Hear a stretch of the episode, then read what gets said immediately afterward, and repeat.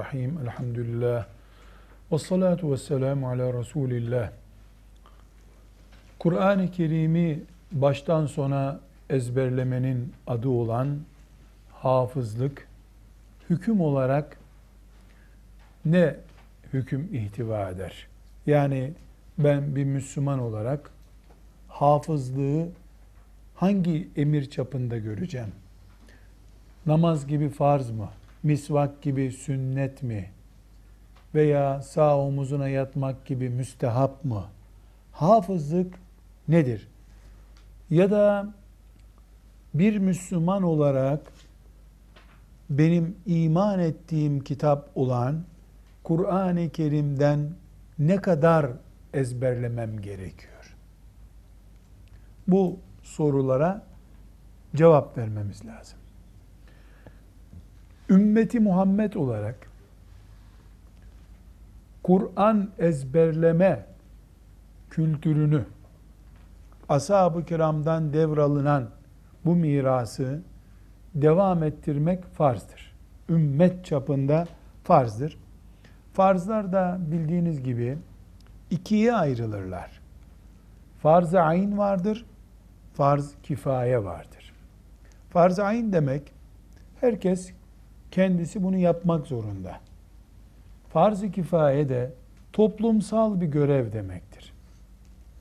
Sabah namazını kalkıp kılmak farz-ı ayindir. Her Müslüman onunla ilgilenecek. Ama yetim bir çocukla ilgilenmek, ortada kalmış bir çocukla ilgilenmek farz-ı kifayedir. Toplumun görevidir. Dayısı ilgilenirse insanlar kurtulur. Amcası ilgilenirse kurtulur.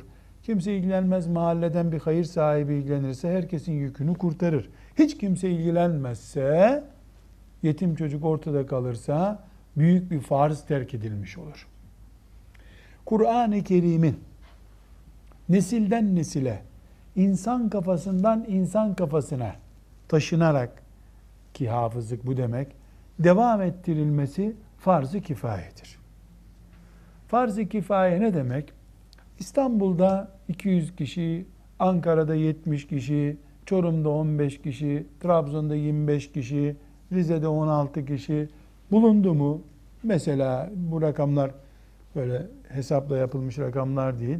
Yani arandığında bir hafız bulunuyorsa ümmeti Muhammed hafızlıkla ilgili Allah'ın emrini devam ettiriyor demektir.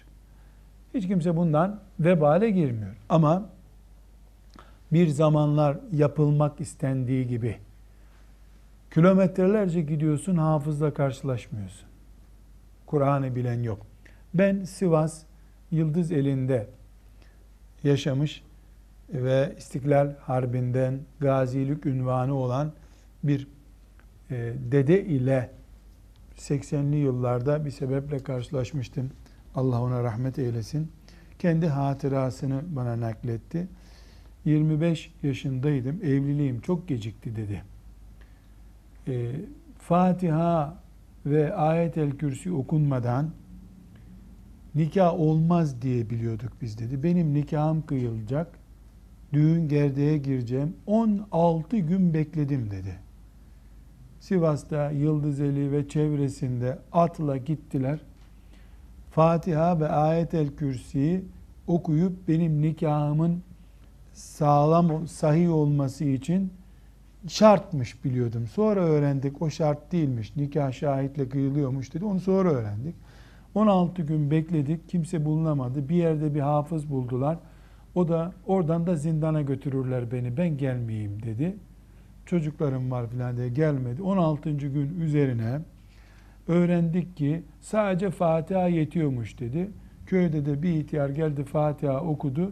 Benim nikahım kıyıldı dedi. Demek ki böyle bir dönemde olmuş Müslümanlarda.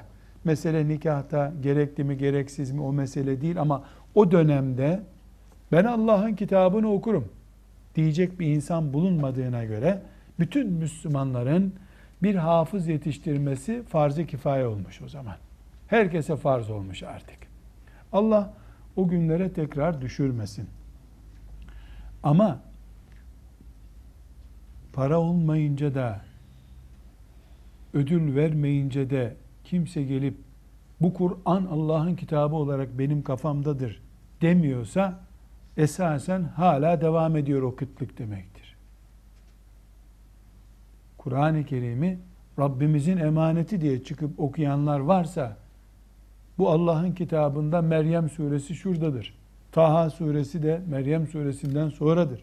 Enbiya suresinin filan ayeti filan ayetinden sonradır. Açıp bakın Musaf'a denecek düzeyde hafızlar yok ve bunu cihat maksadıyla Uhud'da gazi olmak gibi, Tebuk'te, Yermük'te gazi olmak gibi büyük bir şuur ve heyecanla, zevkle yapanlar yoksa Müslümanlar gene hafız yetiştirmelidirler. Kur'an üzerinden geçinenleri yetiştirmek hafız yetiştirmek değildir.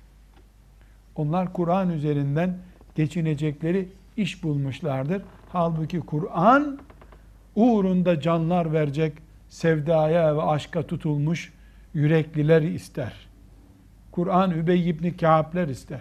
Kur'an Ebu Musa el-Eş'ariler ister ki okumaya başladığında peygamberin gözü bile sulansın. Peygamberi bile Kur'an okurken heyecanlandıracak aleyhissalatü vesselam Ebu Musa el-Eş'ariler ister Kur'an. Üzerinden geçinenler, meslek edilmiş 8 ile 5 arası Kur'an okuyanlar değil. 24 saatini Kur'an'a adamaya hazır olanlar. Hani ne diyordu hadisi şerifte hasetle ilgili iki kişiye haset etmek caiz. Ana el leyli ve ana en nehar. Gün boyu, gece boyu kendisini Kur'an'a adamışlar. Kur'an'ın adamıdırlar. Kur'an adamıdırlar onlar. Onların kıtlığı varsa onları yetiştirmek gerekiyor. Elhamdülillah e, öyle zor günler geçirmiyoruz.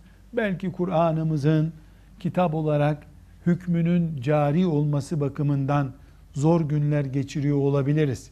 Kadınlar Kur'an'ın kadınlarla ilgili hükümlerine, parası olanlar da faizle ilgili hükümlerine belki böyle kekeleyerek kekeme cevaplar verdikleri zor günler yaşıyoruz ama okunması, hafızlık ve benzeri e, mucizesinin devam etmesi açısından çok büyük bir sıkıntı söz konusu değil.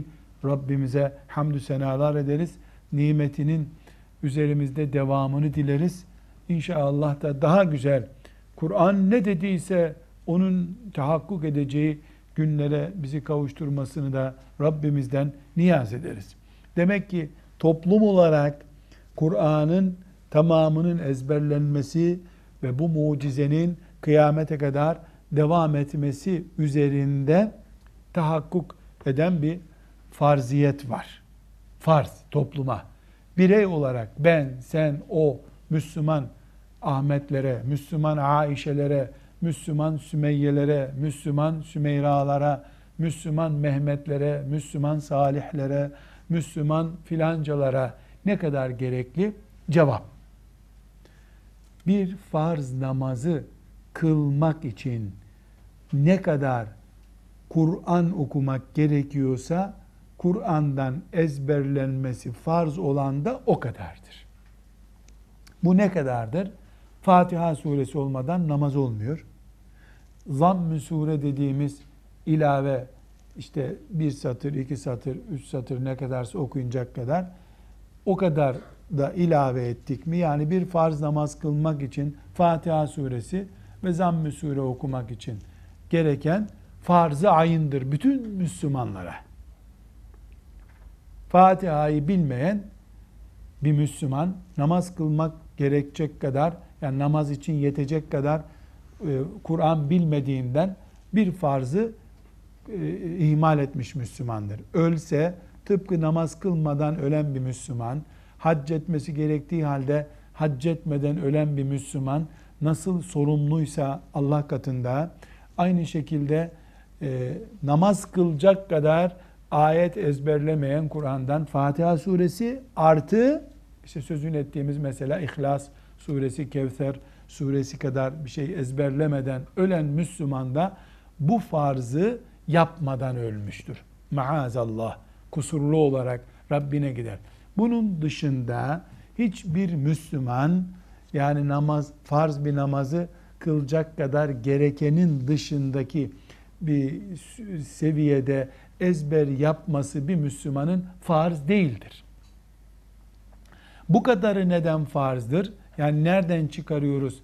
Fatiha suresi artı işte namaz kılacak kadar farz bir namazı, kılacak kadar e, Kur'an ezberlemenin farz olduğunu nereden çıkarıyoruz? Fıkıhta meşhur bir kural vardır. Kuralımız der ki bir şey için gerekli olan ne ise onun hükmünü taşır. Mesela abdest kendi başına bir ibadet değildir ama namaz için şart olunca namaz gibi farz oldu o da.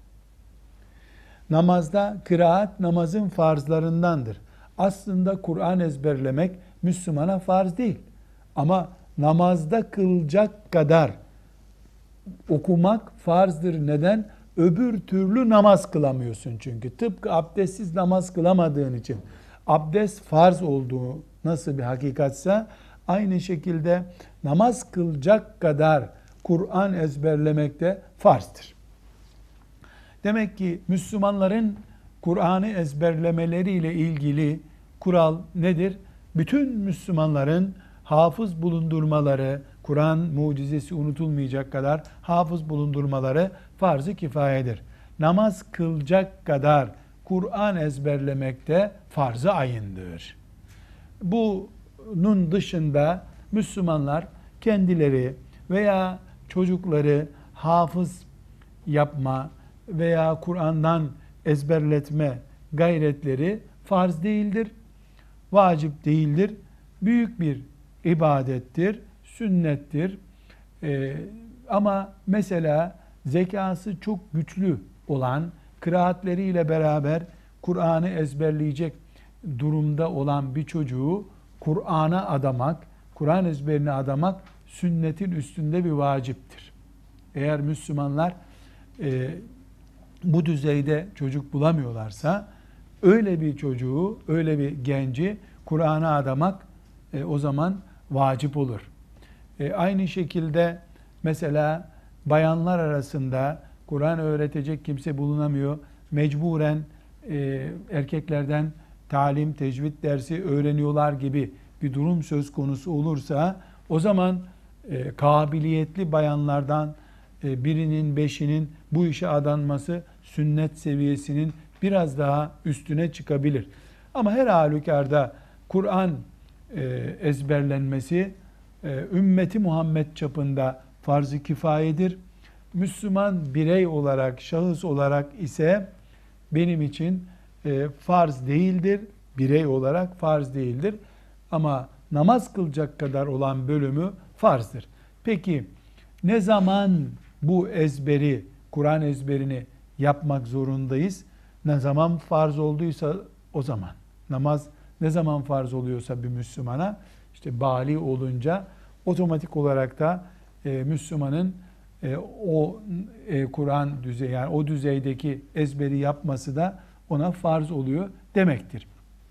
Bunun dışında hangi yaşlarda Kur'an'ı ezberlemek daha uygundur diye bir araştırma yapabiliriz. Şunu e, tecrübeyle bilinen bir şey olarak söylüyorum. Kur'an-ı Kerim'i ne kadar erken öğretirsek ezberlenmesi o kadar kolaydır, korunması da o kadar zordur. Yani 5 yaşında bir çocuğa Kur'an ezberletmek kolaylık bakımından yüzde 80-90 kolaydır. Ama o çocuğun üzerinde Kur'an'ın ağırlığını korumak da çocuk şuursuz bir şekilde dürtülerek yaptığı için bunu o kadar zordur. 15 yaşına geldiğinde çocuk, 20 yaşına geldiğip genç olduğunda ezberlemesi 5 yaşındaki çocuğa göre biraz daha zorlaşır. Koruması biraz daha kolaylaşır bu sefer. Çünkü şuurlu, istekli bir şekilde yapar, kavrayarak yapar. Ama ilke olarak şunu söyleyebiliriz. 5 yaşıyla 22-23 yaşı arası hafızlık için altın çağdır.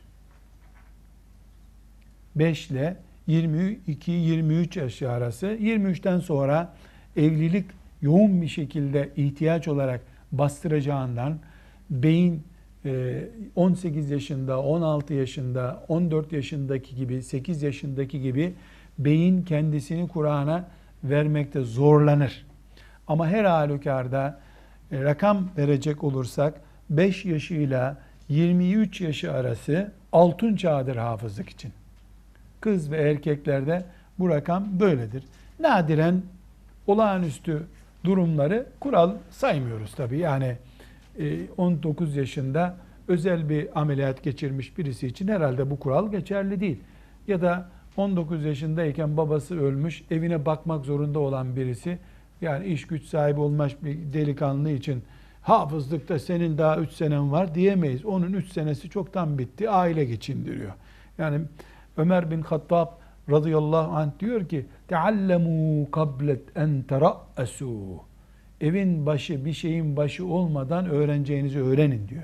İnsan bir şeyin sorumluluğunu ele aldıktan sonra beyni onunla meşgul olacağından hafızlık da başka türlü okumada da başarı oranı düşer. Bu sebeple yani 23 yaşına kadar her e, genç hafızlıkta altın dönemini yaşar. Altın dönemi demek 23 yaşından sonra gümüş dönem devam ediyor demektir. 40-45 yaşlarına kadar hafız olmak mümkündür. Bizzat olanlarını biliyorum. Hatta 30 yaşından sonra Müslüman olup e, bizim yanımızda kalan bir İspanyol arkadaşımı çok iyi hatırlıyorum. Bazı derslerini de ben dinlemiştim. Hiç e, sorunsuz bir şekilde hafız olmuştu. Ama e, her şeyin bir yani altın, gümüş çağı var demek ki. Yani 20 yaşlarına kadar, 21-22 yaşına kadar hafızlık altın çağını yaşar. Hafız olması çok kolay. 40 yaşına kadar, 45 yaşına kadar hatta hafız olmak mümkündür. İyi bir evlilik yapmış birisi için de evlilik engel değildir hafızlığa. Evlendikten sonra hanımından, hafız olan hanımından e, utanıp e, hafız olan arkadaşım da vardır. Ve şu anda hafızlığı, yani 24 yaşında evlendi o. E, bahsettiğim çok eski bir olay. 25-30 senelik olay. E, hanımından hafız oldu. E, ve hafızlığı benden kuvvetliydi. Yani bazı yerlerde ben tıkanıyordum, o açıyordu beni. E, şu kadar ki Arapçası da çok kuvvetli olduğu için hafızlığı e, kolay yapmıştı. Allah selamet versin. Şu anda da e, bir fakültede öğretim üyesidir. Yani insan evlilik hafızlığa engeldir. Bir kenara daha farklı bir şey söylüyorum. Hanımından hafızlık yaptı. Bildiğim şeyi söylüyorum ben. Olmaz diye bir şey yok. Kocasından hafız olan kadınlar da biliyorum. E, hatta 28 Şubat sürecinde e, bir arkadaşımı ziyarete gitmiştim. E, tavuk e, satan sakatat dükkanı vardı. E, böyle bir Kur'an sesleri duydum. E, hayrola dedim ne yapıyorsunuz burada dedim. Dedi hocam dedi 28 Şubat'taki zulmü protesto etmeye karar verdik ailece dedi. Ben dedi buradaki kazancımı dedi kurslardaki talebelere vermeye karar verdim. Hanımım da hafız olmaya karar verdi 28 Şubat'ı protesto için dedi. E dedim arkada perde yaptık dedi. Ben orada dersini dinliyorum dedi. Yani kadın dükkanın arkasını bölmüşler. E, orayı medrese yapmış. Senin çocuğun da var dedim. Evet üç tane de çocuğum var dedi. Onları ben burada oyalıyorum o ders çalışırken dedi. En büyük çocuğu da 8 yaşındaydı. Sonra e, o kızımız, kız demeyeceğim, Meryem diyeceğim ona yani. Adı Meryem onun. E, hafızlığını bitirdi. E, bir buçuk senede hafızlığını bitirmiş. Küfrü protesto için. Kur'an kurslarını, imam hatipleri kapatan zihniyeti protesto için hafızlığını hafız olup ulan siz kapatıyorsanız biz de Kur'an'ımıza sahip çıkıyoruz demiş. Ben onu Mücahit Meryem gördüm. Allah razı olsun. Beni icazetine çağırdı. Hocam gel dedim. E, dedim kadınlar arasında yapın bunu dedim. Zaten dedi ilçe müftüsünü çağırdık gelmedi dedi. İyi siz bayanlar arasında yapın dedim. Dualar ettim. Ne kadar mutlu oldum. Hala heyecanlı. Şu anda heyecanlanıyorum. 10 seneden fazla oldu bu olay. Şu anda ciddi bir heyecan var içimde. Hala dua ediyorum o aileye. Ne kadar hoş bir şey. Ne kadar mübarek. Yani Kur'an'ıma zulüm ediliyorsa ben de Kur'an'ıma sahip çıkarım diyor. Cihat böyle yapılır zaten. Bunu yapanları Allah yalnız bırakmaz. Yani e, evlilik de aslında e, engeldir demeye gerek yok. Bu da bir bühtan olur. Evlilik de engel değil aslında. Ama meşgale midir? Meşgaledir. E, çocuk da engel değil. Bitirip bitirmediğini bilmiyorum. Ama beş çocuklu bir annenin hafızlığa başlaması caiz mi diye bana soruldu. Ne biçim söz bu dedim. Ne caiz. Bunu düşünmesi bile hafızlık dedim. Üç sayfadan giderken ben aradım. Ne oldu hafız teyze dedim. Üç sayfadan gidiyor dediler. Beş ayda üç sayfaya gelmiştik kadıncağız. Velev ki yapamazsın. Beş çocuklu bir kadın yani hafızlık yapmaya düşünüyorsa. Yani Kur'an bir mucize. Bu kardeşinizi Allah lütfetti. Dört yaşında babam beni hafızlığa başlattı. Yani küçük çocukların bile yapabildiği iş. Yani e, çocuk bile yapar bunu diyoruz ya hafızlık o kadar mübarek bir şey. E, ben e, 10 yaşında iken Kur'an-ı Kerim'in e, benim gibi hafız olan arkadaşlarımla oynardık Allah affetsin Kur'an-ı Kerim'le. Şimdi mesela açardı birimiz böyle işte neredesin?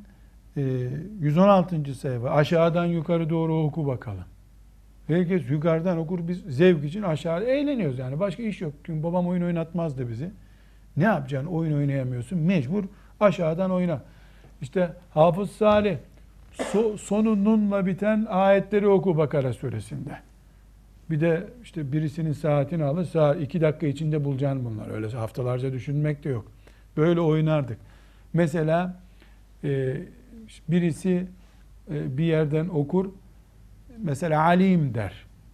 Taha suresinde alim diye biten ayetin devamını bitir. Ayetin ortasından alır, yukarısını söyle. Böyle zevk için oynardık. 10 yaşında yaptığımız iş. İşte birbirimize lokumlu bisküvit ikram ederdik o zamanlar.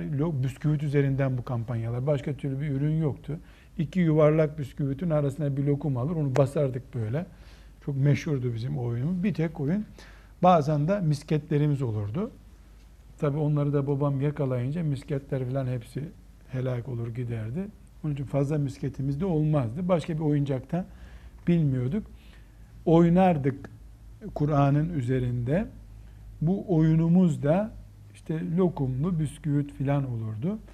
E şimdi o derece hafızlığım yok ama 10 yaşında iken bir çocuk bu hale gelebiliyordu. E bu tabi e, Kur'an'ı kendisine kıble edinmiş bir babanın, bir annenin ürünü oluyor her şeyden önce. Bir de dünya tanımamış bir çocuk. Şimdiki teknoloji benim elimde olsa ben öyle hafız olamazdım. Yani evimizde mobilya olarak bir tek sandalye vardı. Ee, yani kitaplarımdan birisindeki mukaddimeye bunu yazdım. Ben 10 yaşına gelene kadar bir tek tahta sandalyesi vardı babamın. O sandalye duruyor. Hala babam onu kullanıyor. O sandalyeyi de ampul değiştirmek için lazım olur diye tutardı babam. Merdivende yoktu. Evin ampulünü elektriği değiştirmek için merdiven diye kullanırdı. Mobilya yok, buzdolabı yok. Böyle köy mezrası gibi bir evde teknoloji yok. Çocuğu meşgul edecek bir şey yok. Elhamdülillah Kur'an-ı Kerim'le haşir neşir olduk. E, Allah'ın lütfu ve keremi işte bir anne babanın e, melekleri imrendirecek gayreti, heyecanı diyeceğim ben ona. E, Allah ihsan ediyor. Olmaz diye bir şey yok. Fakat bu küçük çocukların hafızlığı meselesinde anneleri, babaları ikaz etmem gerekiyor. Şimdi bana 4-5 yaşında çocuklar getiriyorlar. Bakıyorum dinamit gibi zeka var çocukta. Yani salsan bir haftada Kur'an'ı devirecek, ezberleyecek. Fakat ikaz ediyorum anneler, babalar e, bu işi üstlenen bilhassa e, küçük çocukların işte kreş, anne okulu mu deniyor şimdi. O, o işi yapan Müslüman hanımefendiler bilhassa o işi yapıyorlar. Çok zeki çocuk bulunca hafız yapalım bunu hemen. Anne baba da aman Allah'ım okul, okul başlamadan hafız yaptır canım kurban sana diyor. Bu muhteşem bir şey. Fakat bir örnek vereceğim. Hacı efendiler hacca giderken ben onlara diyorum ki bak güzel kardeşim şu Mekke'ye gidiyorsun ya burada seninle bir şeytan ilgileniyor muydu? O seninle daha ilgilenmeyecek. Mekke'de durduğun sürece sana daha uzman profesyonel bir şeytan gelecek. Burada 3 yaptığın günahı 20 yapacaksın orada hazır ol. Zannetme Mekke günahsızlık yeridir. Mekke günahın ağırının işlendiği bir yerdir. Çünkü ömen yuridi fihi bi ilhadin bi zulmin nuzikhu min azabin elim. Burada Allah günah işleyene günah yazıyor. Orada ömen yuridi fihi bi ilhadin. Kim orada günah tasarlarsa bir ilhat, berbatlık tasarlarsa elim bir azap getiririz ona. Mekke'de günahı tasarlamak suç. İstanbul'da işlemek, orada tasarlamak suç. Binaenaleyh Hacı efendilere dikkat et. Orada çok daha büyük şeytanlar var. Taşladın maçladın kafası yarıldı. Yaralı domuz nasıl geri gelirse öyle geri gelir şeytan diye ikaz ediyorum. Bu e, Hacı Efendi'ye bu sözüm benim. Aman dikkat et gaflet içinde olma diye hatırlatmak için. Çünkü ah be Mekke'de elhamdülillah ya Rab buraya da kavuşturdun ya bizi getir kolayı. Kolayı görürsün kola nasıl içiliyor Mekke'de. Bu 3 yaşında, 4 yaşında, 5 yaşında zeki çocuklara hafızlık yaptırmak Mekke'de şeytanı taşlamak gibi bir şeydir. Olmaz demiyorum. 6 ayda hafız olur çocuk. Nazara dikkat et, hafız olur. Yani nazar ettirme çocuğu, gösterme ikide bir olur. Fakat o çocuk bıçak sırtındadır artık. Yani küçük yaşlarda çocuklar hafız oluyor. Buna bir itirazımız yok. Yani o, o çocuk değil artık canım. Zaten masum bali olmamış. Melek desem melekler bile onun nebatında değildirler belki de. Onun peşinde melekler bile yarışıyorlardır. Yani 8 yaşında, 7 yaşında bir çocuk hafız. Ben onu tarif edecek bir kelime bulamıyorum. O hafız melek bir defa. O insan değil o. Onu öpmek bile abdestsiz tutmak caiz değil üstüne. Ama o çocuktan iyi bir sokak serserisi olabilir. Herkes hazır olsun. Böyle bir çocuğu koruyup koruyamayacağına dikkat etmeli aile. Gerekiyorsa Güney Afrika'ya hicret edecek aile o çocuğu korumak için. Gerekiyorsa televizyonun, arkadaşın, hiçbir şeyin bulunmadığı Ağrı Dağı'nın zirvesinde bir barakada yaşayacaklar. Ama sen tam aksine bu çocuk çok iyi hafız diye yarım hafız olunca cep telefonu, biraz daha ezberleyince bilgisayarı, şu mu çocuğu hafız oldukça tabi haklı olarak anne baba ne alayım bu çocuğa? Ne istiyorsun yavrum? Benden ne istese böyle bir çocuk alırım. Canım dahil ne isterse. böyle bir çocuğa acınır mı? Bilgisayar nedir ya? Ama aldığın her şey bu bir tuzak. Çocuğa tuzak. Almasan e, çocuk kayıyor. Alınca hafızlıktan sonra çocuk şöyle bir gerilecek ve o gerilmeyle beraber yüzde elli bir değil kalma ihtimali. Bunu böyle söyleyince de bazı veliler üzülüyorlar. Ya çok seni heyecanlı bir hoca zannetmiştik diyorlar. Sanki ben bir Kur'an düşmanlığı yapmışım gibi. Hassasiyetini anlayamıyor. Çok ciddi bir yatırımdır. Yani çocuk 4 yaşında, 5 yaşında, 6 yaşında, 12 yaşından önce bir çocuğun hafızlık kızağına alınması muhteşem bir yatırımdır. 10 yaşında belki biraz olabilir ama 9 yaşından aşağıdaki çocuklar için büyük bir yatırım bu. Büyük bir risk. Bu riski anne baba ne kadar koruyacaklar? E biz çok dua edeceğiz. Şeytan da çok dua ediyor eline düşsün diye. O çocuk işte bu tip çocukları daha sonra Müslümanlar piyasada göremiyorlar pek. Bu tıpkı bir yerde daha ben size bunu örnek vereyim. Türkiye üniversite imtihanlarına hazırlanıp büyük derecelerle girenler sonra ne oluyorlar? Nasrettin Hoca'nın dediği gibi kırpıp kırpıp o eski aylardan yıldız mı yapıyorlar? Nerede o çocuklar? Bütün potansiyeli çocuğun bir üniversite imtihanına yatırıldığı için Türkiye'nin ilk 20'sine giriyor çocuk. Üniversitede selamun aleyküm. Fol yok yumurta yok bir daha. Hafızlığı da küçükken yaptırdığı maya Bu tip dikkat etmek lazım. İyi bir hoca, bunun şuurunda bir hoca, bu işin tehlikesini bilen bir hocayla hafızlık yaptırılabilir. Anne baba sonrasına dikkat edecek. Velhamdülillahi Rabbil Alemin.